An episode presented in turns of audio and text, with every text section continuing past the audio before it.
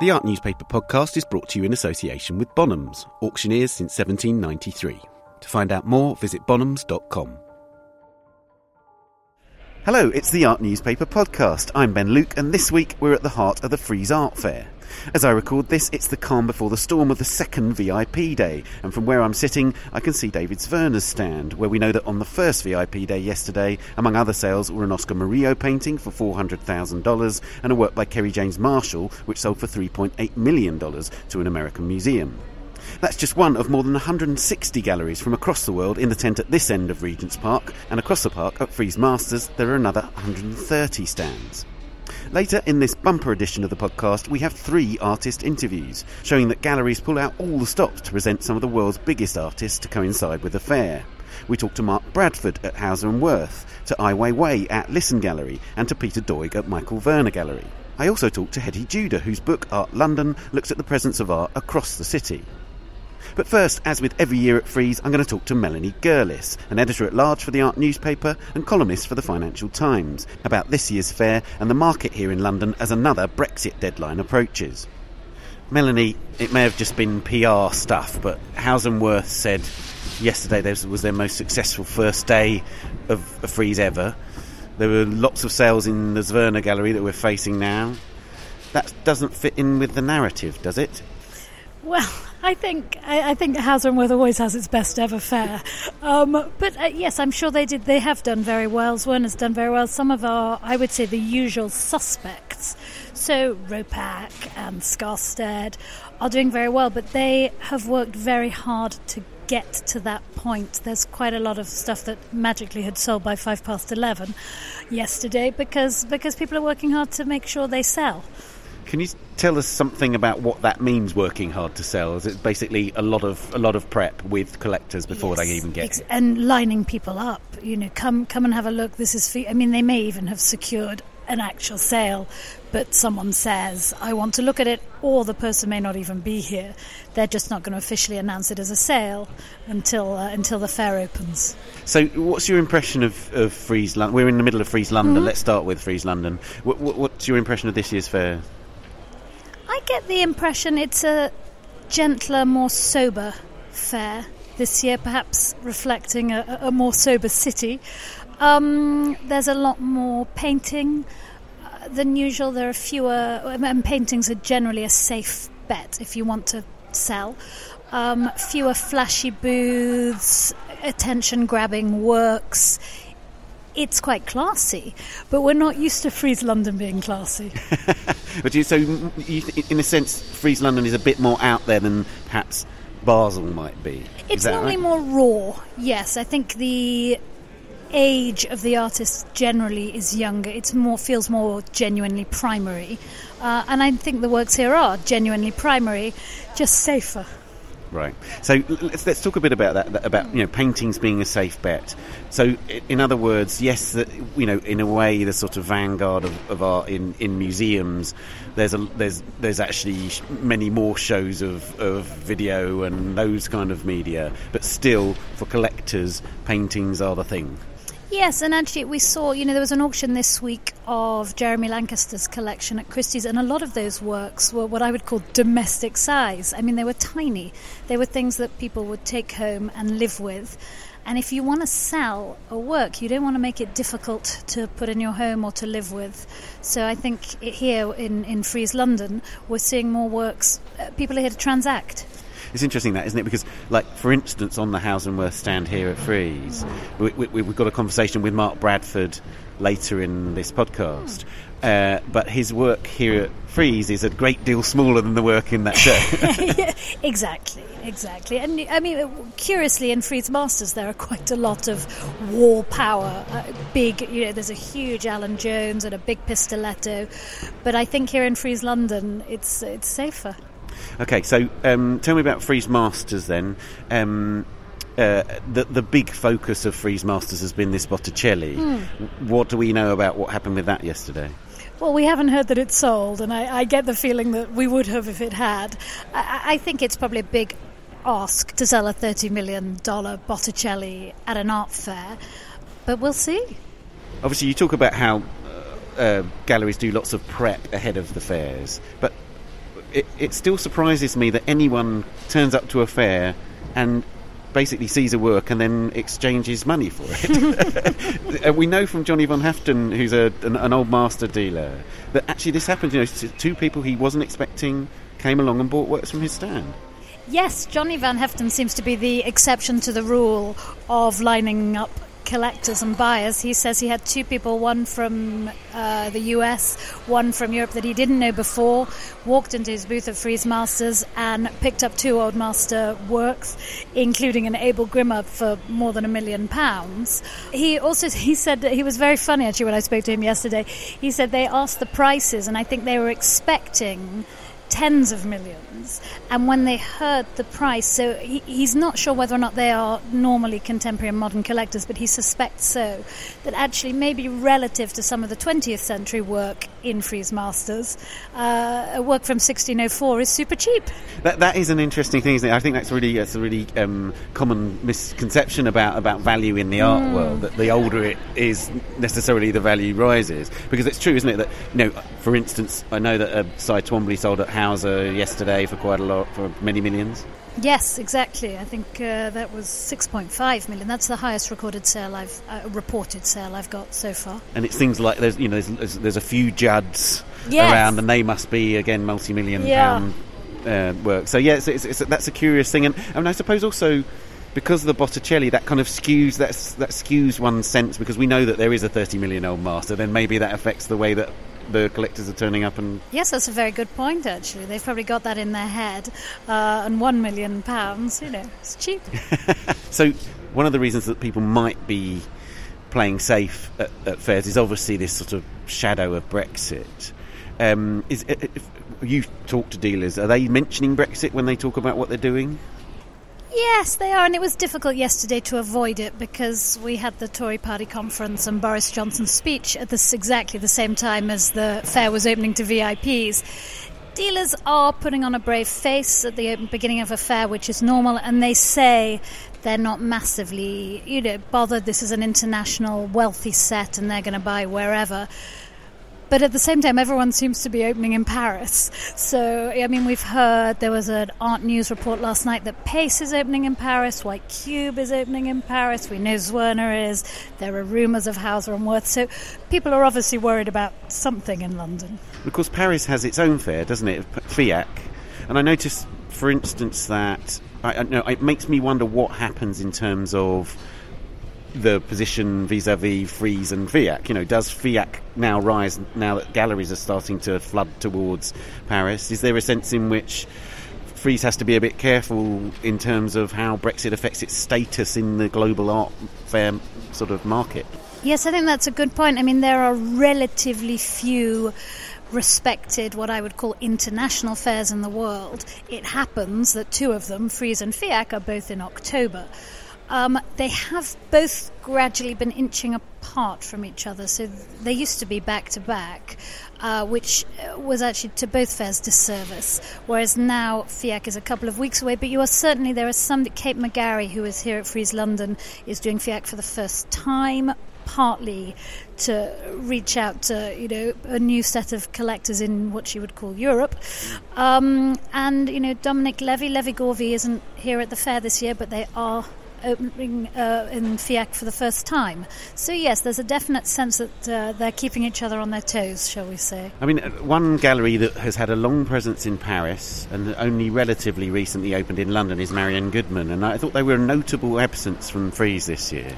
I agree. I, I think there is just a sense that maybe if you can only do one fair this month, in the shadow of Brexit, maybe the one to do is FIAC.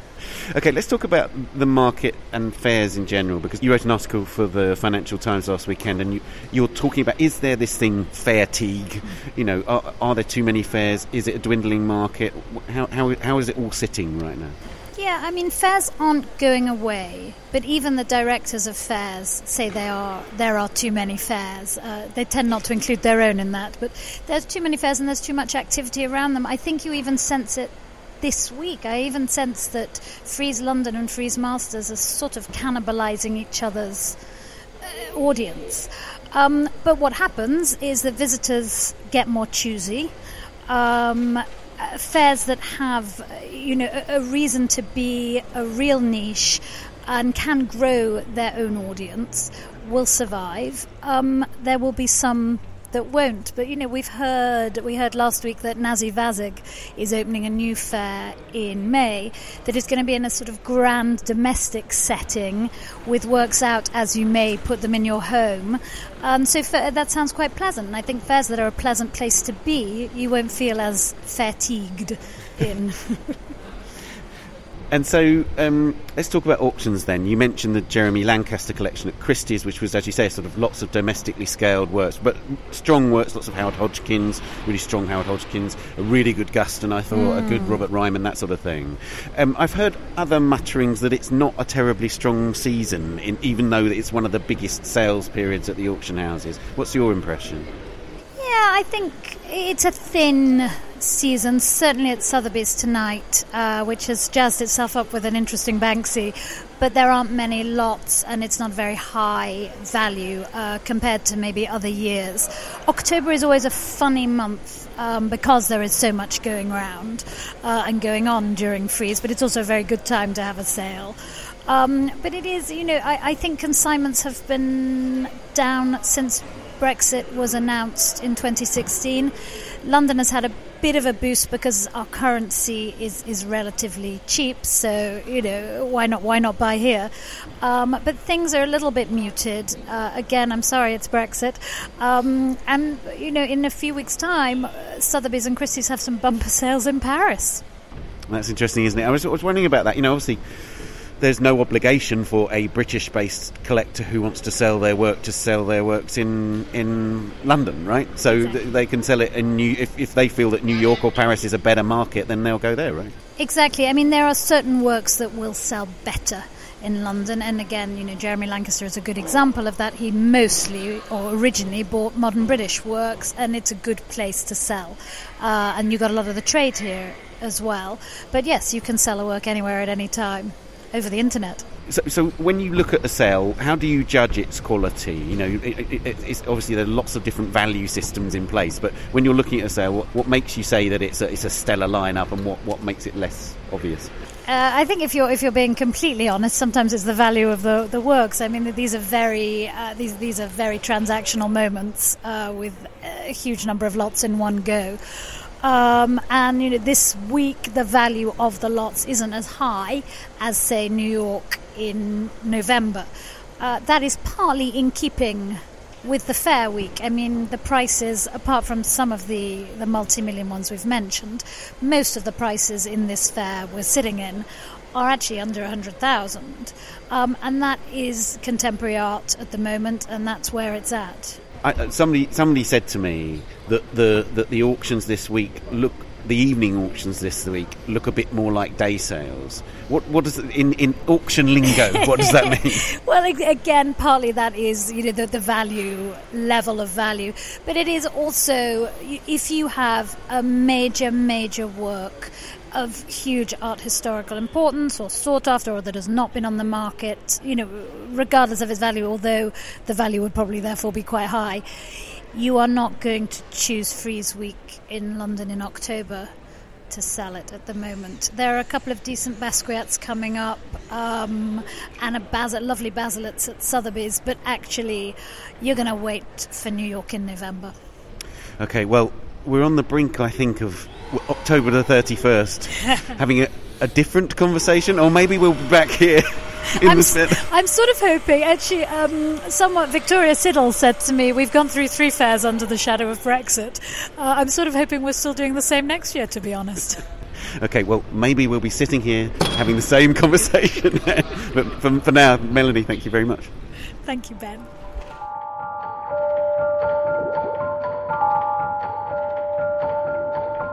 You can read Melanie Gerlis's art market columns weekly in the Financial Times and in the art newspaper every month, and of course online.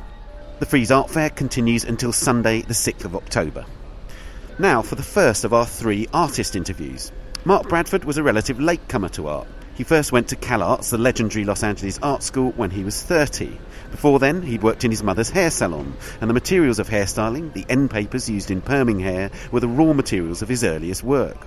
Now he's one of the US's most prominent artists, representing his country at the Venice Biennale in 2017, and a painting by him sold from Hauser and Wirth stand here at Frieze for $3.4 million on the first VIP day. His latest show, Cerberus, named after the three-headed dog that guards the underworld in Greek mythology, is at Hauser and Wirth here in London, and I went there to meet him. Mark, we're standing in the North Gallery of Wirth here, surrounded by three paintings, all of which are enormous, but which share a similar, similar origin story, right? In the sense that there is this map underpinning them. Can you tell us about that map? Yeah, the um, it's from 1965. It's from the McCone report, and and really, the map was really interesting. As I love maps as as they always are, but what was interesting about this one was too. It was based on the 1965 riots, and the way that they kind of delineated the data. They kind of had blue for looted and, and red for death. And that kind of, these little hot spots really kind of fascinated me. So that's really where I kind of started, kind of laying this map with these hot spots. But once I laid down all of the hot spots on the map, then imagination took over and you start accumulating more and more hot spots and it starts to float on top and it kind of so it's almost like the social became abstraction and that's kind of what I, I, love to do is I love to take something social and abstract it, but you know that it's fully not going to ever belong to the history of abstraction. It's not going to fully belong to the landscape of where it came. It exists somewhere in between. And that for me as an artist gives me that space of kind of, um, I can uh, work out my ideas, my pain, my trauma, my position in that in between space. It's, it's, it's not, it's not, it's, it's, um, it's not just imagination it's not just a social. It becomes this thing that exists in, in, in kind of that gray area. Can you set the context of the Watts riots? Because you would have been three, I'm thinking, three. when they happened. So your family, you have first-hand experience. You, I guess you've talked to people about these riots. They're, they're part of the cultural history of LA tell me about your, your personal relationship, if you like, with that with those stories. Well, it's interesting is because uh, my relationship to 1965 is all through stories. It's almost like myth building by this point. In 1992, I was actually in the 1992 Watts Rebellion. I was I was at my, the hot spot of my hair salon was right in the middle of where everything was burning. We put up black shades and kept working after the curfew. So that one I have these real vivid memories, and I didn't want to use that one because it was too much. It was it was almost too new. So 1965 was my mother. My mother remembers 1965, uh, the dancing in the streets uh, video, which is part of the show. It, ha- it has a double meaning. One side is that it was a beautiful 1965 summer song of dancing in the streets, Motown, Martha Reeves and the Vandellas. Another side was that it was actually a call to arms. People that protested in these cities are actually burning. So it became, was it, was it constructed and was it used for the civil unrest or was it just um, a coincidence? I like this, it sits in between the two. So everything that I understood about 1965 was through my mother, through her friends. And both friends, when I sat them down, my mother and her friend, one, one of her friends said absolutely it was no, it was just a wonderful song for the, for Motown summer. And my mom was like, absolutely, it was a revolutionary song. It was a call to arms, and we absolutely, and it went through the airwaves, and we knew exactly what it was. So it still, to this very day, has this fabric of myth. And that's why I used that, that uh, extra song let's talk about myths then, because the name of this show and the name of this vast painting that we're yeah. standing in front of now is Cerberus, which mm-hmm. is the three-headed dog. Yeah. Why that myth? What what what what does it signify? um, I love sometimes, sometimes actually pushing things back to what I call these empty containers. Being being African American, being from South Central, being a hairdresser, blah blah blah. These kind of easy equations that you can just fall into. These kind of what I call kind of uh, traps and everything. So I thought, oh, is it possible to be able to take something from 1965 and push it all the way back to kind of Cerberus? Really, for Cerberus, for me, was about this modern day gatekeeping, this modern day kind of xenophobia, this kind of uh, watching out. And I, I live in a, a, a border. I live in between the U.S. and Mexico. So all of the language at the moment is absolutely about watching out, watchdogs, invasions, they're coming. You often wonder who's coming. So this kind of um, invasion, xenophobia, this kind of um, over inscribing of one's position. And so that's really where I, I came. It was a three headed pit bull for me because in my neighborhood there's a lot of pit bulls. And actually, years ago, I wanted to make a sculpture of a three headed pit bull. I didn't even, so I didn't even, I just remembered that from years ago. So for me, it's um, borders. It's border keepers. It's, it's kind of people who, who we're not talking to each other, we're simply just guarding. That's right. Cerberus is essentially a border patrol. That's all he is a mangy border patrol. Flea ridden, mangy border patrol, right? Who's not probably not even getting paid for it, right? So I kind of took out the hell and the good and the sort of things like that. Um, obviously, when you look at these pictures, you can't but read contemporary what's going on in America. I mean, literally overnight, D- Donald Trump has quoted a pastor who talks about civil war. Oh, did he do that Yeah. today? Yeah. I didn't. Uh, And and I think and you know, Kehinde Wiley just put up a statue of a, of a Confederate, uh, but using an African American figure on a horse just a few days ago. It's really int- kind of interesting. Yeah. So it's tempting to read a lot of darkness into these pictures and a lot of you know end times feeling. I mean, like, you know, this is this is a. It looks very much like a world that's being somehow reclaimed by nature, as you've pointed out. Can you tell me about that? You know, is it a deliberate strategy to give this feeling of, of in a sense, uh, civilization at its end and being reclaimed by nature? Well, in this show, I have to admit that I, I definitely wanted to feel like a kind of a urban uh, kind of grids and, and hot spots. And then as you move into the second room, I did kind of want to have a feeling of removing the hot spots and having the urban turn into nature or a, a kind of an urban nature, uh, anger, what, the roots pulling. So I did want to have that kind of relationship. It's just that we're having so many conversations around you know, man versus nature or what we as men are doing to nature. So I was kind of interested in sort of like uh, the, the, the dead beach whale, when you cut him open and all the plastic that he's ingested, both, you know, that's unnatural and something natural. So I was really playing with this idea of both the natural and the unnatural environment, the kind of man-made environment and the environment, because the earth will heal itself eventually. We will be the ones that are gone. It's going to take a really long time. So I just wanted to play with the both in the work, or play in this show. And there's a, there's a sense of deluge about the, the work that we're looking at just in front of us over here. There's, a, there's this sort of blue, very fluid liquid mark. And again, that evokes some sort of feeling of, um, uh, of seas reclaiming the land to a certain degree. I did, I, and it's funny though. I, I, I work with a lot of water to make these, a lot of hosing them down, kind of. Um, I was just playing with kind of um, what are the things that change the kind of landscape immediately? Fire, earthquakes, floods, these kind of natural they call we call them disasters but uh, yeah are we the disaster? And are they sort of so it's the same thing it reminded me of um, after hurricane katrina in new orleans this kind of when the levee broke and, and how the water just kind of erased all the buildings but they left these kind of grids. And then they also had these markings on the homes this kind of um, and also what was super fascinating to me was in the 1965 map really the hot spots were data, but it was looting, it was death, it was kind of robberies. And this idea that we're, fascinated by data, but we try to flatten, it's really pain. It's really a, a person, we flatten pain into data. Actually, I think in some ways so that we can kind of distance ourselves from it. I mean, Aleppo up close is very different than when you see a bomb dropping. It's kind of this, and even in my work, I like to do this kind of micro, very up close, and then macro, very far away.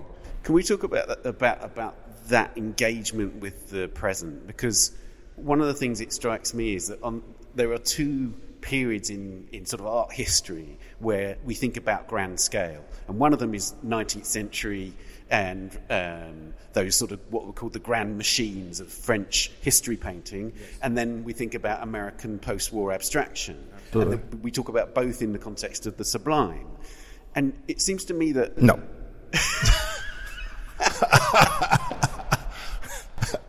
no. So, okay, why not? No, um, that's not. I've, I've never the sublime, this kind of internal gestalt that you can kind of just look. No, that is absolutely something I've never been interested in. But I do believe that there is a possibility of, of, of uh, uh, a collective uh, sublime in the city, and sort of like you see it. You know, you can see it when people collectively come together or you can see it when we reach out and truly help each other when people are in need, or um, in those type of things. But my idea of abstraction is not something that internal.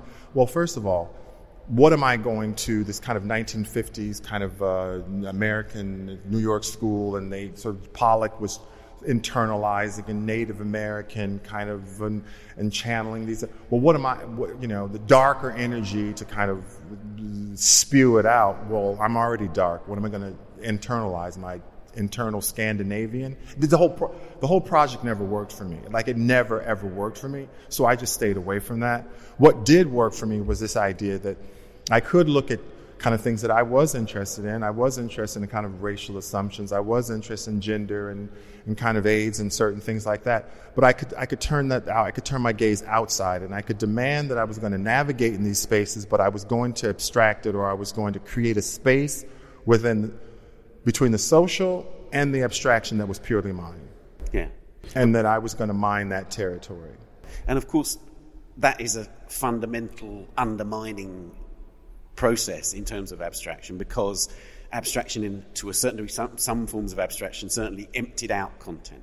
The, you know, the content was this, was, was if anything, it was, it was, it was in, the, in the realm of the spiritual, whereas yours is so profoundly connected to the real and to the everyday, right? Yeah, I was per- perfectly com- and that was the only thing that, and, and, of course, I thought it was kind of interesting. The painting was dead. I was, I went to school in the '90s, and we'd all read the theories about painting is dead, and been, the critique had been critiqued and the critiqued, and this kind of big white males and the cowboy artists, and I thought, well, that'd be an interesting site. Why not? It'd be an interesting site to kind of open up, and I never bothered with the word no or you shouldn't go. If you tell me not to go somewhere, it's like, don't go to that club, Mark. That's the first club I'm going to go to. You can, you can guarantee I'm going to go to that club. So that was kind of a, the kind of no, no, no, no, you, we shouldn't, we shouldn't. That's not. And um, I saw it as a site. Really, it was just a site. It was really just a site to kind of unpack these ideas. I read in um, Jori Finkel's book where she asked lots of artists to talk about works that had affected them in some way. Yeah. And you talked about Rothko in that, yeah. didn't you? Yeah. And, and, it was on your bedroom, it was uh, literally on your bedroom wall. But tell me about that, because it's a really interesting idea, that. It was a painting, and I looked at it, and I thought, well, this is an interesting painting. And I put it on my wall, and I remember looking at it and wondering, I would wonder more about the painting than anything. I kind of looked at it, and I never associated myself with being an artist. I kind of, I think I bought it because it was blue, or my mom bought it. I think it just uh, appeared there. I just looked at it from as my 13 year old, like looking at it and wondering about it, but I didn't have any good a, gestalt to like, yes. And I read the story years years ago uh, about him, and I was like, eh, like eh. But um, the Rothko Chapel, I was not ever interested in creating these sublime spaces. Tell me um, more about your technique because um, one of the things I'm really interested in is how much of are you always on a sort of cusp of total destruction? Always. Yeah. That's unfortunate, but yeah, I, yeah, it is. I, I uh, someone asked me over there, how many paintings do I throw away? About fifty percent. Yeah, about fifty. Well, when you work with paper, paper basically is just pulp, but it is a very unforgiving material. No matter how much linseed you put on, it's not going to reveal anything. It's a, just a, it's a brutal material. There's, there's no bleeding. There's nothing that you can see underneath the color. So you really have to develop a language completely around it. It has also a lot to do with when you put the paper on, the drying time, drying the sun versus in heat lamps. All these things have to do with it. So I stumbled on working with paper, not as a conceptual or theoretical thing, but just I was trying to pull an, a, a, material that belonged in the world. It was in papers from the hair salon, it was cheap. That's where I started. But everything after that was me having to develop a language around this material. Okay, what's the next layer? Where do I get the paper from? How do I wet down this paper that comes from this? What I did was that I found that if I liquefied it or if I used water, the paper would become more pulpous. It would, it would, it would, the fibers would become looser. So it's just really developing 25 years of working with the same material that you just learn. Well, you learn tricks. What can I tell you? Yeah, but you you use an angle grinder and it, you jet wash it, so you, you build up these layers, right? So I suppose I'm, I'm interested in do those layers come back and forth? So once you've gone, once you've built up the layers, do more, and, and then you've applied the jet wash. Can you then build more layers? Is, is it a real toing and froing? Is it a completely organic process? it's back and forth. No, no, no. It, well, the system you you build as best you can within a system of what you think the work should be, but you have to always understand that it's not it's, it's not perfect. The, the water pressure, depending on which how how aggressive it is, it may rip it off. And sometimes the reason why I use the water pressure instead of the sander is because the water pressure creates crevices that gives it more of a um, sculptural feeling, whereas the, the sander was beginning to make it too slick feeling, and I wasn't unearthing enough of the layers. So, well, how do I do that? Oh, it's paper. Oh, it rains, and when it rains, the paper peels off. So I'll need to go get a jet washer. Oh, but it's too it's too delicate. Let me get a, a, a professional jet washer that you use on cars. Everything has to be just figured out. And then you talked about the end papers, but you've also used other forms of paper with a distinct cultural history, haven't you? You, you talked about those merchant signs in merchant LA posters, you, yeah, yeah, merchant merchant posters. So these are things that would just pop up in the streets and might be there for a day or, or mm-hmm. you know a week or whatever. But you would you would go out and find them, and they would become again a kind of so way of bringing what you could you know the social into the work. How how how I, I, I would walk around and say, what are the little details that I could bring that are loaded but not so loaded they're going to overwhelm my practice into my studio and kind of work through abstraction. And I would, uh, my eye, I would begin to look for things that pointed to not just the obvious, the, the sort of like the big narratives of like you know, the hip hop narrative. I call it the, the hip hop narratives, the romantic narratives. Right? I'd stay away from car culture. I'd stay away from you. I'd, but I'd always look for so mercantile. I always look for kind of and and merchant posters. Didn't even have a name when I started calling them merchant posters. They were just these but uh, uh, are you losing your home in 30 days? We'll buy your home in 30 days. Um, um, clean up your credit, erase your your your, your record, uh, criminal record, and so you be, you would begin to get a, a, footprint or of exactly what was happening in that local community. There was already a need, which is very different than kind of billboard advertising, which billboard advertising works just the opposite they take kind of the citizen and they, they create the need. You do want this, this, this car. You do want this new iPad. You do want this new iPhone. Whereas these kind of local kind of billboards or merchant posters is already a need. We, are, we know you're losing your house because we sold it to you at 35% more and we know you're getting, so we know that. We know that there's bed bugs because lots and lots of people are cramming into these certain parts of the city because immigration or something like that. So it's always just, just the opposite. The need is always, it's always, I always call it parasitic. It's like parasitic, parasitic advertising. Um, and I'm always checking off what's new. The newest one, which I was really fascinated, car title loans in 15 minutes. That was the newest one. I was, I was getting on the freeway and I thought, oh, that's big time, like crisis. So we know we're using your car, losing your car, so we're going to give you a small amount. You're going to give us a title. You're not going to come back, and we're going to keep the car. So, in a way, what, what those merchant posters are, are telling us is about is about the precariousness of communities, right? Absolutely. So, so in, it's, it's, another way of articulating these fragile relationships between the cities and the city and its people. Yes, and and in, in, a, in a very direct way. Even my paintings, they almost look like they're uh, uh, five minutes from collapse. I mean, they really, you, sort of like, they kind of have that feeling, and they kind of, there's a kind of a, a strength, but I, still vulnerability. It's not, it's not, it's not, it's not just strength, and it's not just vulnerability. It's we, we occupy something right in the middle. And, and that really comes through in the video next door because on the one hand, there's this absolutely triumphant performance of Dancing in the Street by Martha Reeves and the Vandellas. And then on the other hand, you're projecting it onto buildings, and we're not quite sure what they are. What, what, what are these spaces that are the recipients of this sort of um, sort of almost ghostly information that you're projecting onto them? Can you tell me what those spaces represent? Yeah, they're like like psycho spaces. Like um, like like uh, for me, it was sort of like. Um, taking something that has memory. Obviously, this, this song has a lot of memory, but then projecting it onto contemporary buildings. But you feel in the beginning that it is 1965 until you look a little bit closer because I kind of kept running the material through and it all until it felt like film.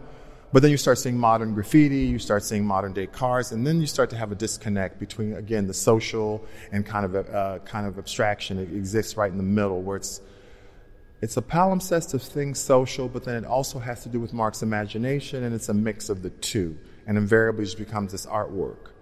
And uh, that was actually really fun. A little dangerous too, actually, just to kind of just kind of do it. dangerous in what sense? Just I mean, it's just do it. You don't. You just do it. You get in the van and you just do it. You know, just like all right, well, we're gonna get load up everybody and we're gonna see if this works. It's another way of mapping the city, though, isn't it? I mean, it's, what's, what's night, interesting yeah. is it, so in a way, you, what we have in many of these paintings around us are, are sort of essentially plan views of the city, the city from above, the God's view of, of the city. In, in that film, it's it's at street level, yeah. and you're tracing his, you're tracing so many histories yeah. in that vehicle. And that's what I, I wanted the difference between like God's view, and that was very micro, very up close. You could see, and I wanted to make the faces big, so it felt like this kind of um, you know, psychogeography, this kind of, uh, that had this like ghost of memory on top of it. And that part, and I really wanted to keep it in the part of the city that would been part of 1965, that buildings in that part of the city would have burned down.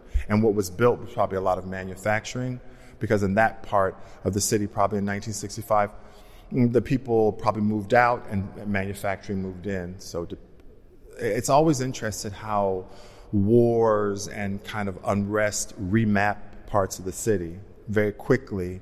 Um, they turn from one culture, they turn from an economic base. So these kind of housing collapses and these kind of pro, uh, sort of political unrest, they really do remap cities.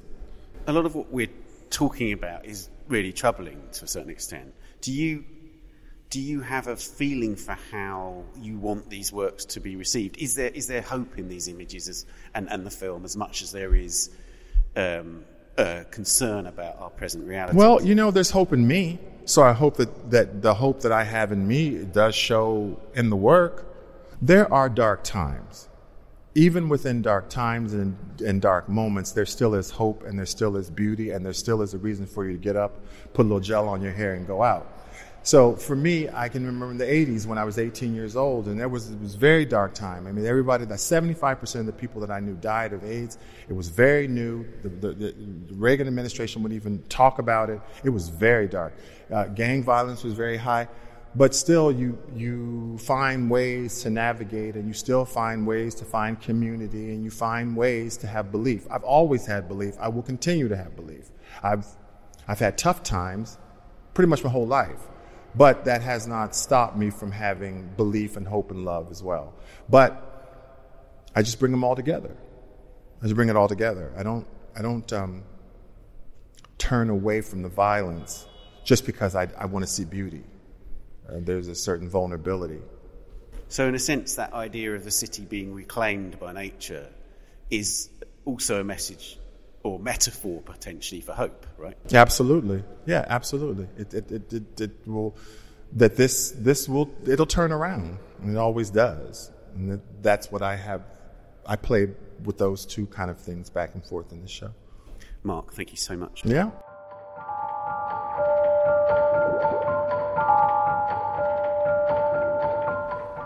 Mark Bradford, Cerberus, is at Hauser and Wirth in London until the 21st of December. Now, Ai Weiwei is also in London and indeed about to make a permanent move to the UK. His exhibition, Roots, is just open at the Lisson Gallery, and Louisa Buck, the contemporary art correspondent for the art newspaper, went there to talk to him. So, Weiwei, in the past you've worked with iron sculptures made from wood, sourced in China, but this new show features cast iron sculptural works made from roots of trees sourced from Brazil. Tell me, tell me about these. What's how did these come about? Well, I, I my works has been fascinated by wood uh, from very uh, sophisticated type of uh, carpentry and uh, um, plumbing type of work, you know, related to furniture and uh, architecture, to the most uh, wild nat- nature-looking roots or branches. Uh, since I was have an exhibition in Brazil, so I'm very fascinated to, to use the local materials uh, uh, from that environment, and uh, you know I find those very old uh, roots and which um, hundreds, hundred years old, and they are very expressional, and so I restructure it into some kind of uh, sculpture which carries the memory of the, the, the forces in the nature. They rear up almost like animals. They've got a very powerful presence. Yes, they're they're very. Uh, uh, it shows uh, the struggle of life, um, what they had before. Mm, they, they, they try to grab the reality and the, you know trying to hold themselves on the ground and you see that it's uh, very obvious. And they're particularly topical now in view of what's happening in the Amazon with the burning of the Amazon. And do you, I, I was told you have a film crew filming the burning of the Amazon. Is that correct? Yeah, since uh, we visited there, we started filming the Amazon, and we paid attention in recent uh, months. There have been a huge fire, and uh, you know, not so much reporting in this uh, part of the world, but in there it's devastating. And uh, we have a filming team there and uh, trying to um, to find out what really is going on. You see, those uh, woods are being burned. Those those um, animals and human human being terribly affected by this burning. So these roots are literally uprooted and exposed and then transported away from their home soil. Um, in a way, this could be seen as a kind of a reference to your situation, leaving China, being allowed to leave China in 2015, and then settling in Berlin, and, and now in the UK. Is it is it in some way referring to your situation as well? I think uh, the, the the the refugee situation it's about uh, you pull out uh, a tree from uh, the ground and uh, and expose its roots, and uh, you know it's not a, it doesn't really belong to what it should be. So you have over 70 million refugees in the world being pulled out and uh, to be relocated and to be seen as not human, no no identity ever would relate to them once they lost their language, their religion, neighborhood, and uh, and a very necessary uh, environment for a human being, and just like a tree being pulled pulled out from the ground. Yeah, this displacement and your new Lego pieces as well refer to amongst other things, the refugee situation, the trajectory of the boat that was not allowed to dock and then eventually docked in Lampedusa. So you've, got these these references running right the way through your work in all different media.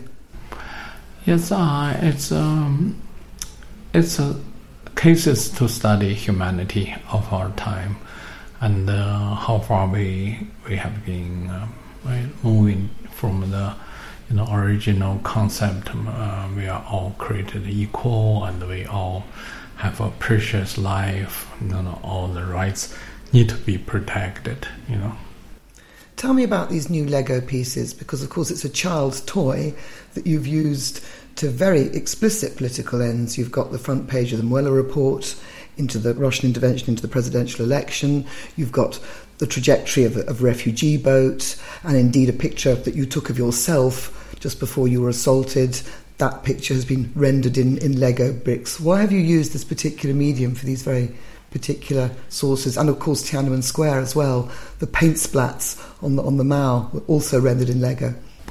I think Lego is uh, is a playful toy for for children, but at the same time, uh, this kind of practice is from a Roman time. You see, uh, this uh, uh, had been uh, used colored stones to to create images has been a very ancient uh, um, uh, art forming or or some designs. So I think it's perfect uh, to to to use this kind of language because we are living in a time um, post-industrial and uh, and also um, information and technology related to computer and can digitally and pixel uh, design uh, an image which can be precisely um, clear. And so all those um, qualities can be easily related to uh, Lego. Um, Lego, I would not call it as a painting, but uh, the works. So that's why I, am I'm, still uh, trying to to use this uh, media, which is very familiar by by young generation, and uh, and to to carry out some uh, um, message, which I think is uh, kind of ironic and uh, and it really reflects our time.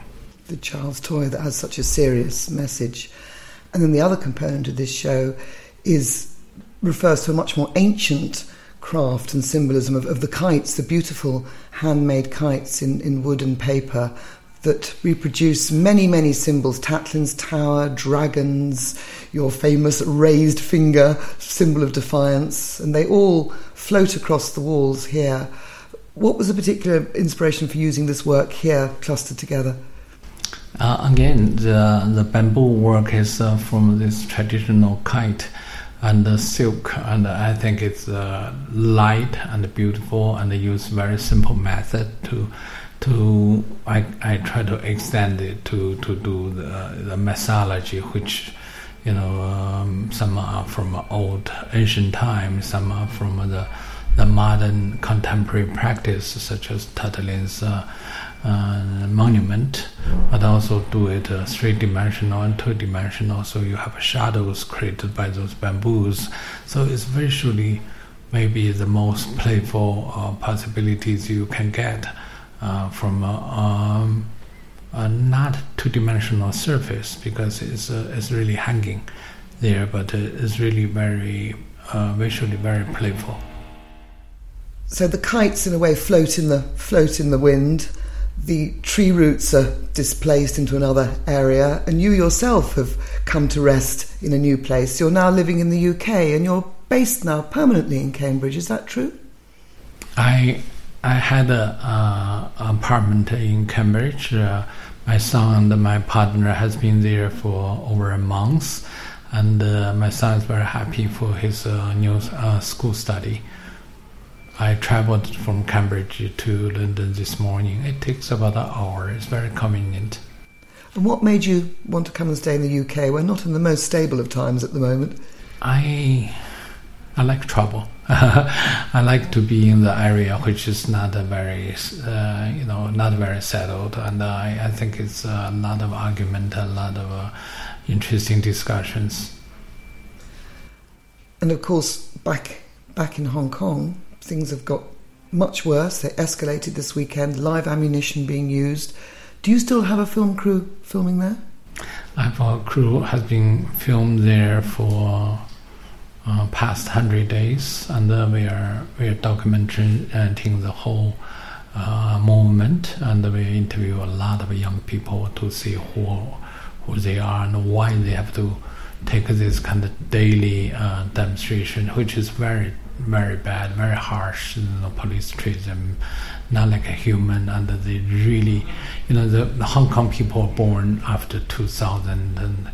Uh, or you know they are they're very young. Some youngsters only 13 years old, and they they they're very ideologic. Uh, you know, uh, uh very they, they demand freedom, They not demand for housing or salary. They demand freedom. They don't uh, like to be controlled by uh, China. You know, it, for them, China is a monster, and it will crush them.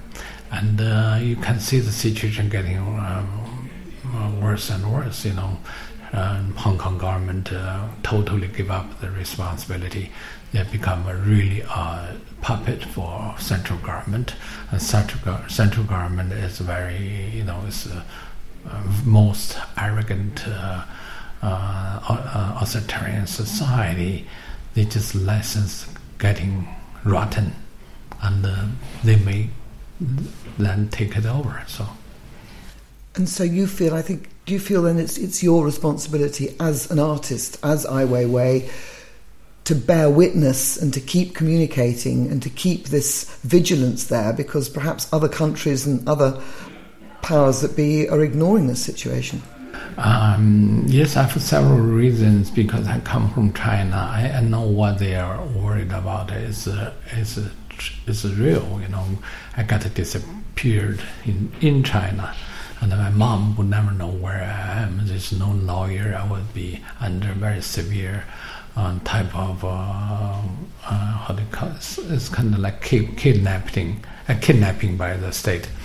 So this kind of thing happens in China, very common. You know, the the lawyers disappear. You know, the journalists disappear. So uh, I can see the, the, the you know it's real. It's not a you know fantasy.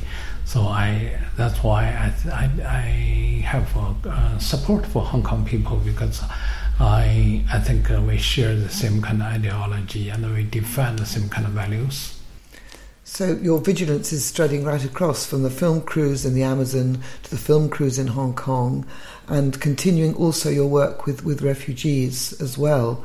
Yeah, we have uh, three films uh, about refugees and two already come out. One is on the way, you know, still in post production, and we just did a film about the Mexico disappearance of the students. Forty-three students disappeared in uh, uh, five years ago, and uh, still, the you know, this uh, state with impunity and uh, you know crime never can be solved in Mexico. So all those issues are, are relate to uh, ordinary people's daily life and, uh, and, and reflects the general social condition. Do you feel that art could be doing more to to help? I mean, you, you are you are very much vigilant across all these different aspects of our troubled times do you feel that artists should be doing more to communicate and doing more to be vigilant as well? We're, we're, we're, just about to launch an enormous art fair across London. It all seems, you know, a very, a very kind of almost inappropriate way to be responding to what's going on in the world around us. I think the art has been very glamorous and uh, selling high prices and, uh, you know, mm, come to decorate our culture, our museums and the galleries, but at the same time, uh, uh really falling uh, responsibility of the towards society. Art supposed to be conscious of the society, supposed to have uh, imagination about our future. And uh, I think in that sense, I think the art world uh, really uh, not doing that well. I think uh, art can do much more. You know, it should be, uh, it should reflect our condition about our state of mind, our consciousness, and uh, and also about uh, the hope. Well, let's end on a note of hope. Ai Weiwei, thank you very much. Thank you.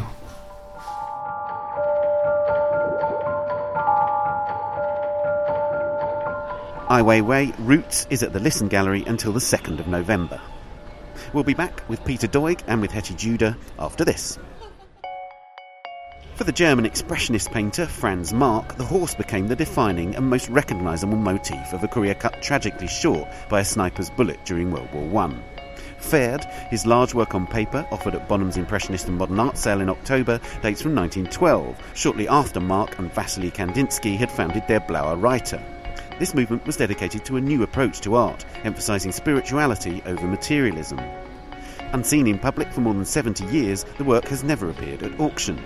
According to Bonham's global head of Impressionist and Modern Art, India Phillips, Pferd shows the artist exploring the potential of colour and symbols to render a spiritualised vision of the world around him, a tantalising example of his development during the short years of the Blaue Reiter Group.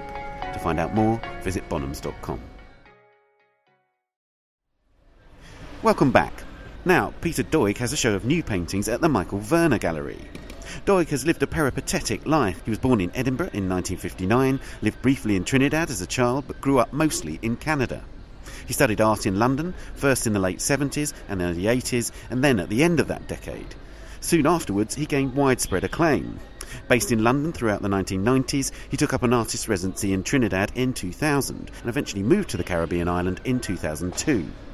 Now he's based between there and New York, and his Michael Werner exhibition reflects Trinidad's enduring influence on his work. I went to the gallery to meet him. Peter, before we start talking about this show, I'd like to talk about a show that was here in this same gallery a few years ago, which is of your early work. Um, because it seems to me that as I'm looking at your current work, that that show of early work might have affected the way you thought about your work in general. Is, is, is, is that fair? I think it's fair, um, and I think it was important for me to show the early work. Um, you know, I came to London as a, as a late teen and ended up at art school, and uh, I had three three years at St Martin's, and then I would say about three years after that where I made work that was in a similar vein, and um, I don't know. It's, it's I was embarrassed about it for many years, and but not so embarrassed that I wanted to just destroy it.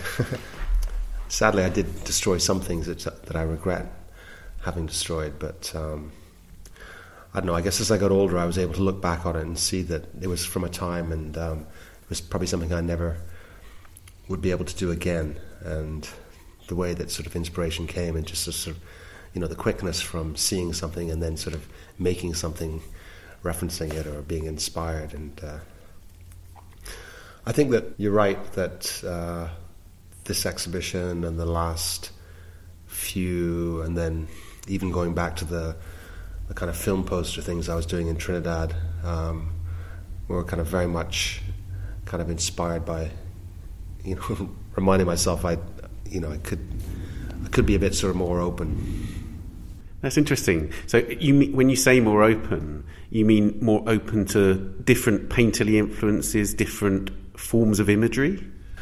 Well, just different ways of, like more direct ways of making, really, and more um, not not to be so embarrassed about sort of cruder aspects of the way that you know that I draw naturally or. Um, or I paint. And I think the earlier work was less less self conscious maybe than some of the work that I made um, in the late eighties, early nineties, mid nineties. When you say self conscious, what do you mean? Well, I think that when I returned to college as a 31 year old, you know, things had really changed in the art world, even though I was not part of it. I was on the very, very fringes. Um, and I think that the early work, as I said, I mean, I just was absolutely no part of the art world and not any really any interest in it. Really, I mean, I, yes, I love looking at paintings, but I wasn't um, really actively looking at work in the commercial galleries because there wasn't that much that interested me really. Um, so I think that the work I made in those days, be fair to say that I made for my own audience, which was an audience of friends and fellow painters, and um, and um, you know, influence came from I wouldn't say unlike the places, but um, you know, different places than what the mainstream art world were looking at. I mean, not totally, because you know, I, I, did have respect for some of um, the artists that were showing of my kind of generation, not in this country, because none did, but in the US, for instance. Um, but then I think that when I returned to college in the early 90s, late, late 80s, early 90s, things had very much changed. And I think that, uh, in a sense, you, felt, you kind of felt you had to sort of take a position. And I think I did take a position. I took a position that was very sort of anti what um, um, I was seeing in, in, in galleries, anti the sort of the machine made, anti the sort of workshop made, anti, anti the sort of uh, conceptual. Really, it was more, and I went deeper into into sort of the realms of uh, folk art, I guess, or the homely, and um, and the the crude, and deliberately sort of um, engaged with painters from the past that, in a way, had that kind of aesthetic in their work. It's a fitting moment then to start talking about the works in this show because I, I it feels to me, looking at it, that, that you've set yourself some quite difficult compositional challenges in terms of your the way that you're bringing material together, and that material comes from all, all manner of sources, from other art, from your memories, and from photographs. Can you tell me something about that process? How organic is it? How how much is it a process where you uh, are bringing things in in a kind of ordered way, and how much of it is a kind of yeah, you know, actually all done very much in the moment in the studio there. Well, it's always a way. It's always about trying to find a way to um, to get to a place that, yes, could be remembered from experience um, or from um, even even in the way that a photograph can, in a way, sort of like um, jolt um, a memory um, and remind one of, of, of, something or a person or a place. And then also the reaction, my reaction against the photographic, really. Um, as much as I find it important, um, and it's always always kind of a bit of a, a tool for me. I, I really not interested in making um, paintings that you know like look like photographs, really. Um, so it's a combination of uh, different methods that um, you know come about to make to make a painting. We have a painting near us where we sit in this in this back room of Michael Werner Gallery, which features a bather figure, and this is a figure that's appearing repeatedly in the work in two paintings in this show, in one in the last show that was here, and it's and it's based on a photograph of Robert Mitchum. Can you tell me about how this came into your thinking and, and, and in a sense, what, what it represents in the work. Yeah. Um, well, I was always intrigued by the fact that Robert Mitchum had spent um, time in Trinidad and he'd been there for, I think, 10 months and he'd made two feature films. And apparently he spent yeah, 10 months there. Um, but it's very difficult to find out or read about what he kind of got up to other than make these two films. There's, there's very little sort of um, there's very little written about it, if any, really. And yet, when he arrives back in America after spending 10 months in Trinidad, he releases a, a record of Calypso songs. And although not it's not a parody, it's not a terrible record. It's actually, it's got a few quite um, interesting versions of classics. Um, it and Calypso was obviously very fashionable at that point in time. I mean, you know, the biggest selling album of all time uh, was Harry Belafonte's Sings Calypso. So a lot of people wrote on the back of that, kind of pre rock and roll. Um, yeah, so I was always intrigued by this Robert Mitchum in Trinidad, and so I googled um, Robert Mitchum Trinidad, and this picture came up on online. And of course, the picture was not from when he was in Trinidad; it was from when he was, a, I think, a late teenager, somewhere like Coney Island, and he's probably before an actor, and he's like almost 30 years before he went to Trinidad, so he's a much more youthful Robert Mitchum. But I, I thought the pose was incredible, sort of archetypal, um, and there was the hands I thought were really interesting, like the way he's kind of holding his hands. He's obviously posing for photograph. He seems a little bit sort of nervous. Um, the face, I don't know. I just found I found it was a it, it was an interesting model for me to use as a, as a sort of male figure of a, of a bather, and there's obviously a tradition of bathing paintings going way back, and um, you know I was influenced in the, in my case by um, paintings made by Marsden Hartley uh, of bathers on the Maine beaches, and um, you know they're kind of monumental and awkward and um, you know sort of are they erotic? I mean, erotic for him, obviously, but maybe not so erotic for us. But you know, the the intention, um, you can see his intention, and that that's important, I think.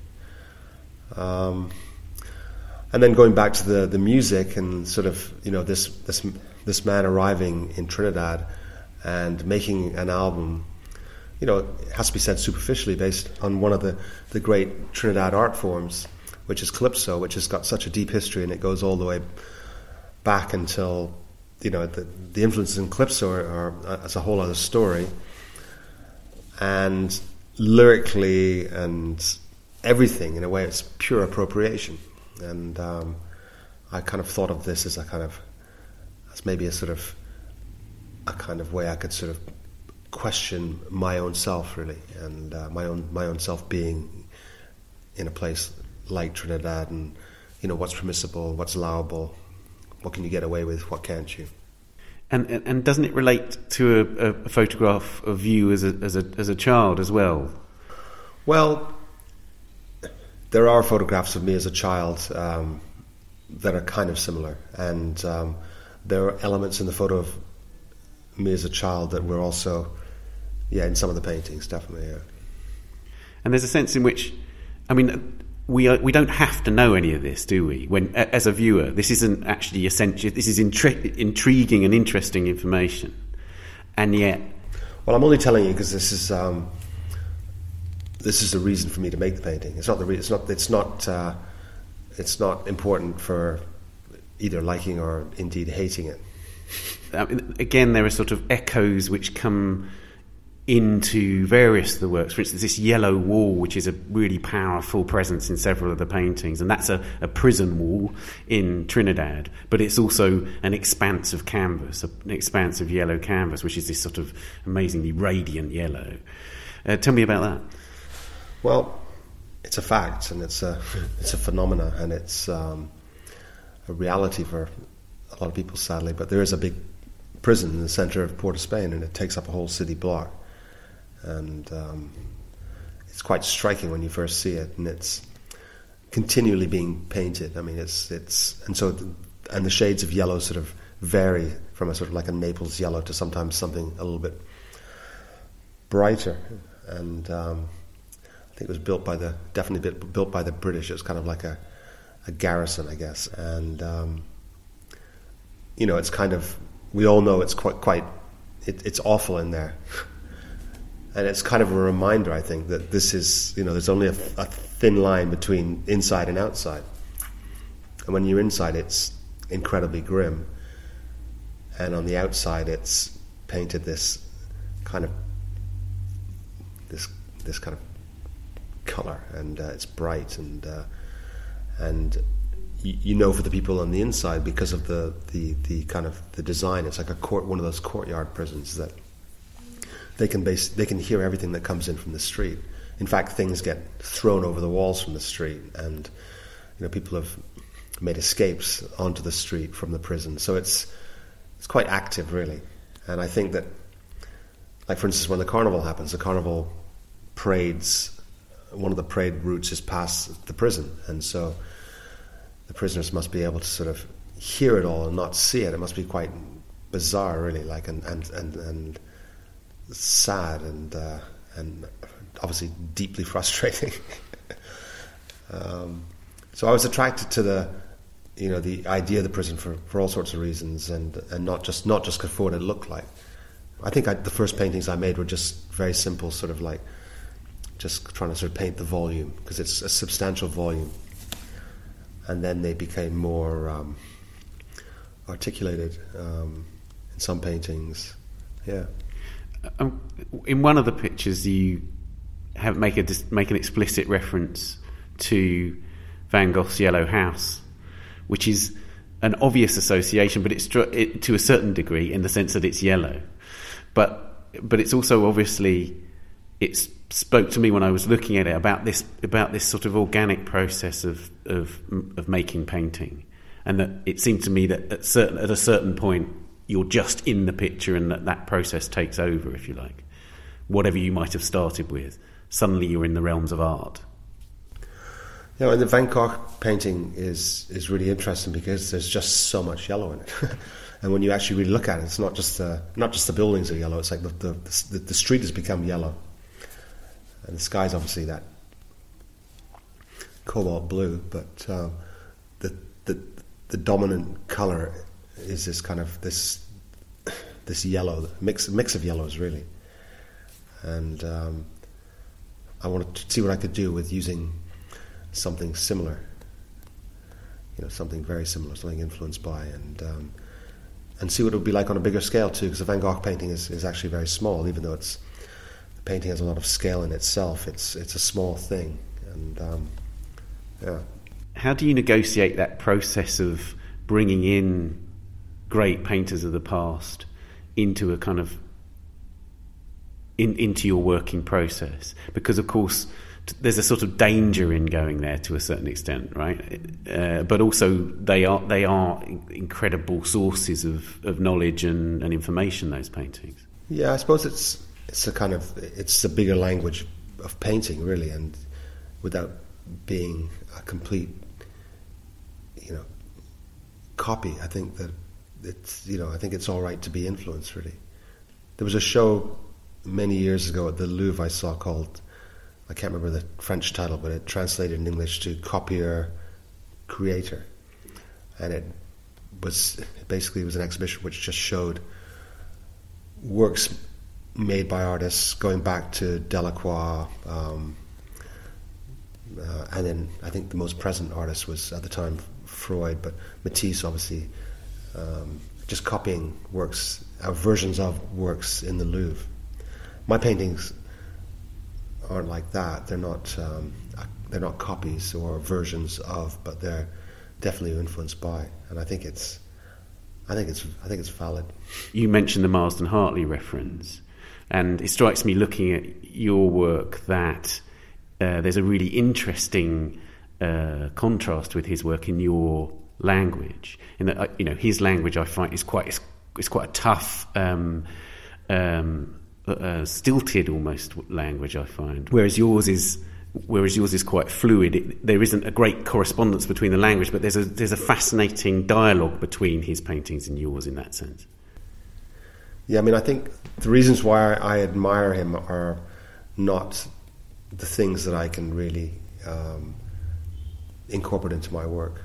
Um, I admire him because he's one of those artists who, you know, whether he's painting a cup or a wave or a body, uh, it all has the same kind of hand, really, and um, and almost the same handling, but it doesn't spoil it.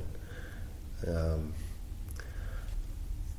yeah, I admire that he could he could paint anything, and it looks like a Marsden Hartley, you know, a cloud or a chair. I think that I haven't got that that type of um, that type of facility that he has. And and you've t- you've spoken in the past about this sort of amazing experience that when you first arrived in Trinidad, it was an amazing. Uh, there was so much to take in, and it was a, such a different way of seeing, in a way. It seems to me from this body of work that it continues to surprise you. Is that fair? Yeah, I mean, it does does continue to surprise me, and um, I don't know. I don't know. I don't know why it does so much more than um, elsewhere, but um, that's where I am right now, and I, I think um, see what happens. I'm going to make some. Well, I've started making some kind of winter paintings again, so. but I'm gonna, I'll probably be finishing them in Trinidad, so it'll be interesting to see how they they turn out. But um, um, Trinidad itself still still does surprise me, and um, I still think there's a lot to uh, lot to learn from being there. That's what you say there is interesting because I think sometimes one's perception of a painter is that in, if they are making a reference to place in the in their work, they need to be they need to have that that place near them uh, when they complete the work or when they're making the work. But of course, it is a studio practice, right? So can you tell me something about the gestation of work? And, and, and you know, I'm, I think I'm really interested in this idea of where it just becomes a purely painterly process as opposed to a pl- process where you where the observation of phenomena is still sort of an ongoing process, if you like. Well, that was the that was the kind of strange thing for me was that I'd always, as you described, had a studio practice, and, and the work that came out of the studio had often had very very little to do with you know the environs outside the studio door. Um, I wasn't you know bringing back stuff into the studio from the streets of London, and then I mean on occasion yes, but hardly really in the scheme of things. Um, Trinidad kind of changed that because yes, I was being very much influenced by by there, and um, I think it would be quite strange, um, you know, making these these winter paintings there because um, I don't really know anyone who does that. Everyone, everyone, every artist I know in Trinidad is somehow making some sort of reference to either their country or the, the landscape or the myths of you know it's all that those are the kind of themes it's very potent in that respect it, it all it sort of it all makes me think that ultimately painting is still providing you with a sort of uh, an amazingly rich resource. I know there are some painters who, you know, they feel they have to be painters. Uh, some of them are very great painters, but they, the actual process of, of making the work somehow is not an enjoyable one because it's it's kind of fraught. I'm intrigued about your own uh, feeling about being in the studio and making work in that in that way. Well, I never find it particularly easy, and um, the making of a body of work is always quite uh, fraught um, because um, I don't know. I just I always feel like I have to sort of invent a way to do it in a way, like to, to, to complete it or to bring it to whatever is completion, whatever one you, you decide is completion. Um, you know, I find that I'm very easily distracted. I always have been. Um, so it's it's uh, there's always other things to do. So I've never been one of these painters who's like in the studio like every single day. Um, I do, of course, for periods of time, like you know, six months at a time, I will be, but um, then I'll sort of slow down after after I finish some, some work, and yeah, so it's not like I have that. I, I, don't have I don't have guilt about not going into the studio. And and, and tell me how much of that. How much do you feel like the painterly process happens in the head while you're away from the studio, as much as it happens there with the with brush in hand? Well, maybe you can kind of kid yourself that it does, but in a way, it has to be. There has to be an interaction, really. Um, there has to be something to react against. Can have all sorts of ideas for things, but until you actually start them and start engaging with them, you don't really know whether they're good ideas or bad ideas. That's a good moment to end, Peter. Thank you so much. All right, good.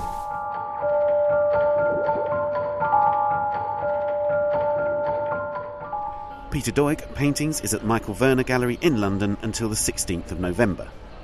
And finally, this week, to coincide with this year's Frieze Fairs, a new book called Art London has just been published. It's written by Hettie Judah, an art critic at the I paper, who also writes for the New York Times, Frieze, and The Guardian, amongst others. The book's billed as a guide to places, artists, and events, and Hettie came to our London studio to tell me about it.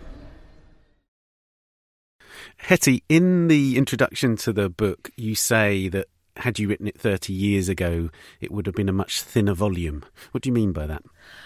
Well, 30 years ago, there were very few commercial galleries in London, and there were very few institutions in London that were interested in contemporary art at that point. I mean, there was still a lot of art being made, but there weren't many sites that I could have instructed people to go around visiting it. so, in, in this book, you've you've gone about it sort of district by district. And one thing I was struck by reading the book was that actually. Uh, we think of London as very, very centred on a couple of spaces, but actually, you, you, you show that art has a very broad presence right across the city. It it has a very broad presence at the moment, and I think it has for a very long time. I mean, since I don't know how long it was since Bridget Riley started up the Space Studios, but I think I mean it's something extraordinary, like fifty years, and that was really, I think, one of the significant moments where artists started, you know, exploring these less seen parts of London, they started moving into the post industrial sites around London. So you had really important studios occupying the, you know, the Docklands area, areas in the East End. And so I think there's always been this um, this correlation between areas of London that are less fashionable and the spaces that then become available for artists to start using as studios and then to start uh, using for performances and happenings and then people progressively starting to show art. So you have, for example, you know, Matt's gallery I think started in Martello Street, didn't it, mm. 40 years ago in one of the space studios. Um, so whilst the commercial face of the art world has perhaps been focused on Cork Street, there has been art being made all over the place for years and years and years, and also these um, non-commercial spaces, so places like the Cascade Centre that was up in Islington, the South London Gallery's been going for well over a century now, I think. So there have been non-commercial spaces spread out over the city, you know, as far back as I think there's been anybody able to document art happening in the city. Is that the intention of the book, really, to in a way unravel the cliche of what London has has become in people's imagination as an art centre?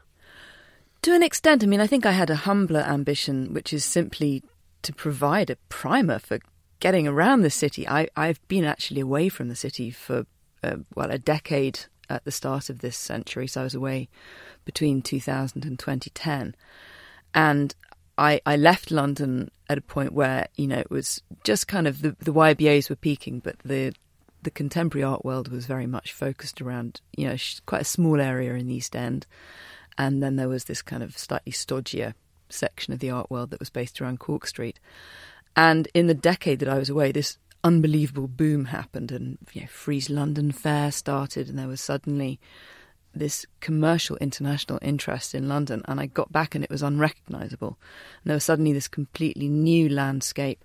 There were all of these new galleries, some of which were homegrown, some of which were international galleries that had set down roots here. And there were also entities that had had roots in London for decades but were suddenly manifesting themselves in new ways. So things like Autograph Gallery, which I walked past for years in the East End without realizing that it was the gallery of the Association of Black Photographers, without realizing how important its history was, how important the founding artists were. So I really could have done with a guide like this just to get some sense of who was what, what was important, why were they important, what the history was, how it all fitted together. One of the things that I mean, this is being broadcast during Frieze Week, you know, so very many of the visitors to London will be spending a few days in airless tents in Regent's Park and in breakfasts and uh, and parties at galleries across London. In a way, if people pick up this book, it will offer them an alternative itinerary, a different way of of interpreting the sort of fabric of the landscape of art in London. Yes, I mean, in a very practical sense, the way that I go around a lot of the spaces is to set little walking tours for myself. So I've clustered galleries by neighbourhood for that very reason, so that you can go, well, you know, perhaps I could go to, you know, uh, Southwark or I could go to uh, Camden and it would just give you a cluster of spaces that you could walk between. Maybe in an afternoon and you could go and see a couple of commercial spaces a couple of institutions that you perhaps didn't know. And it's a very practical way to open up your knowledge of what's happening in london. One of the things I really enjoy about dipping into the book is is that very many of the spaces I, have not come across, and some of them I've loved and thought, why don't people know about this? For instance, there are some Jean Cocteau murals in the, the Church of Notre, Notre Dame de France, which is just off Leicester Square, like in this unbelievably central London location. You've really sought out these sort of darker corners of London's art world. I know, and we're all guilty of that. I used to go clubbing in the basement of that church when I was a teenager. They used to have a rave club that used to happen underneath. It was run by a bunch of travellers. So I'd go to Notre Dame Hall to lie on lie underneath parachute silks and things, and I had no idea that these murals were, you know, a couple of meters above me. I mean, one of the things that's been really fun with this book is partly that I've had the the chance to put stories that I've been gathering for years into it, but also that it's very anecdotal. That every artist that I've interviewed while I've been working on the book has also had a story that they've passed on, and some I've managed to get in there, and some I haven't. Um, I think when I was talking to Phyllida Barlow, she was talking about a Marcel Broodthaers performance he did on Speaker's Corner that I, unfortunately I couldn't find any documentation of. I would have loved to have put it in, but there were you know people love to share their stories about you know interesting spaces or extraordinary events that happened. So a lot of it's really just being kind of word of mouth, and it's just been incredibly fun to follow these rabbit holes through and discover these nightclubs and associations between different people making art and having these creative communities at different periods in history in London. Given the broad scope of artists that are in London today, that must have been a fiendishly difficult choice, knowing which artist would be the sort of focus of those little profiles or the, the as you say, the anecdotes that you tell throughout the book. It wasn't simply a kind of beauty contest or, you know, competition in terms of who was the most important artist. Generally, I was looking for artists that had a very important connection to London. So there are maybe artists that are less, that feature less highly on the international agenda, people like Sunil Gupta, who from a London perspective is incredibly important. He was somebody that um, made work in response to a piece of legislation called Clause 28, which was forbidding the um, the description of um, homosexual relationships in education at that point. And he also was very important in the way that he um, documented and depicted loving um, gay relationships that were between people of different migrant groups in London or people from different backgrounds in London. And Something that was at that point totally invisible. But he was really doing it as an artist, he wasn't doing it as a documentarian. And he was one of the founding members of um, Autograph, and he was, you know, so he's been very important in the history, in the art history of London. Um, and also, somebody like Rashid Araeen has been present through so many different parts of London's art history. He was one of the first artist that had a studio in space. He was doing happenings out in the Docklands. He's curated important exhibitions um, of uh, art looking at the kind of diasporic communities in London, in both the Chisenhale and in the Hayward Gallery. And he's also a great artist. And what I didn't manage to get in is he's just got a restaurant that's opened as well. But for the next edition, I'll get that in as well. I mean, that's right, because I mean, like Araeen's show, The Other Story, which is a now, you know, it's again, like with, with so many things from periods that aren't very recent, we've lost a lot of the documentation of these things. But it was a really important show which happened at the Hayward Gallery, I think at the end of the 80s. Yeah, I think it was 89 from memory. Yeah, so, uh, but that features. So, in a way, there is a retelling of stories as well as introducing people to things. You are sort of, in, in a way, reinvigorating and reinvestigating this, the history of London's art world, right? Well, I mean, one of Rashid Araeen's, well, one of the things he talks about quite a lot is that there can't be a proper history of modernism without it being an inclusive history of modernism. And I kind of applied that tenet more broadly to looking at the London art world. I didn't just want to produce an art history of London that kind of abided by the very kind of canonical stories of London art history. Of course, there are amazing figures like William Blake, like Hogarth, like Turner that have, you can't do a history of London without including them.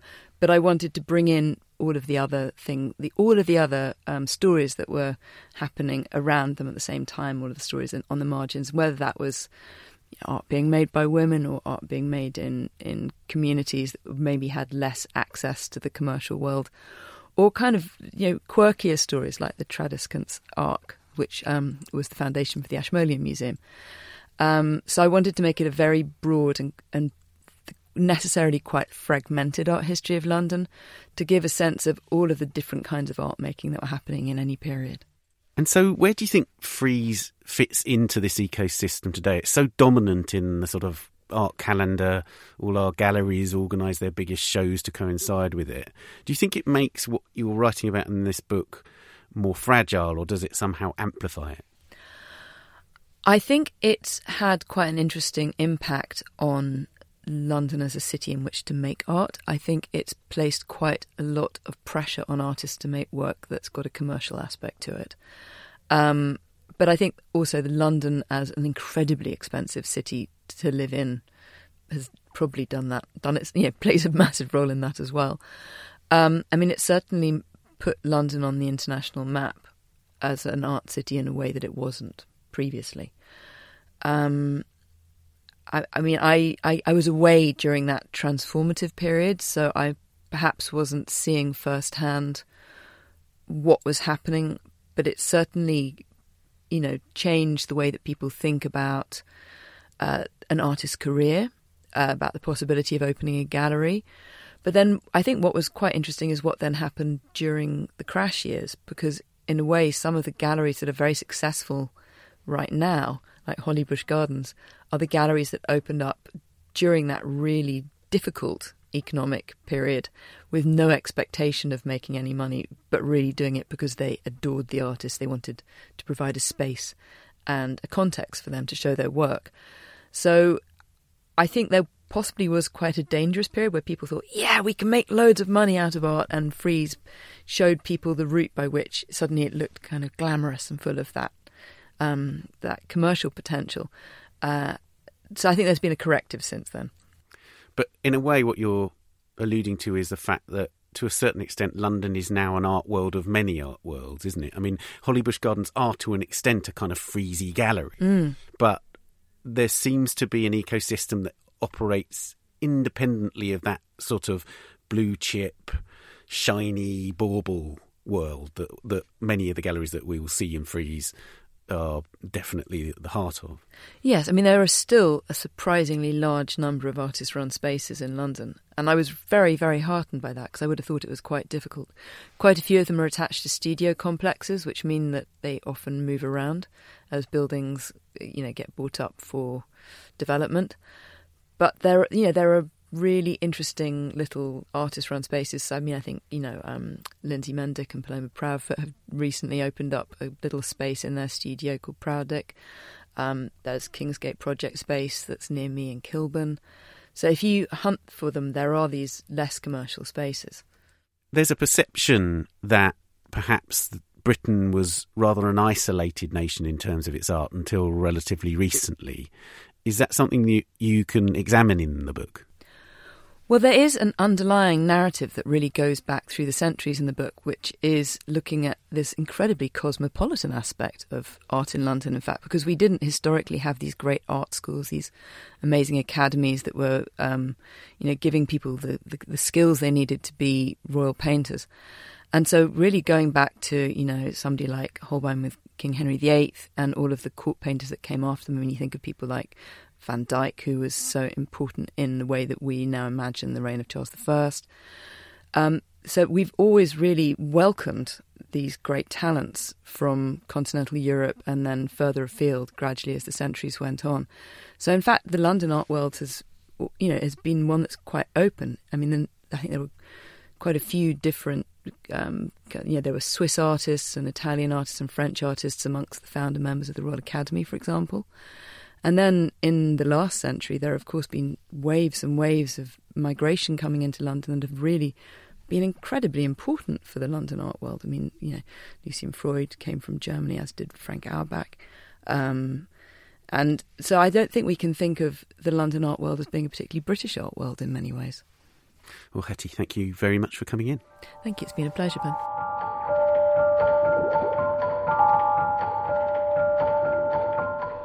Hettie Judah's Art London is published by ACC Art Books and priced £15, and it's out now. And that's it for this Frieze special. If you're at the Frieze Art Fairs, do pick up our daily newsletters for all the latest news, and you can also read all the latest on our website at theartnewspaper.com or on our app for iOS. You can find that at the App Store. On the website, you can find the subscription to suit you so that you can read the art newspaper across multiple platforms. While there, you can also subscribe for free to our daily newsletter for all the latest stories. Go to theartnewspaper.com and click on the newsletter link at the top right of the page. And do check out our new newsletter called Market Eye with comment and analysis every month from our market experts on both sides of the Atlantic. The Art Newspaper podcast is produced by Julia Michalska, Amy Dawson, and David Clack, and David also does the editing. Big thanks to Melanie, to Mark, to Weiwei, to Peter, and to Hettie, and thank you for listening. We'll see you next week.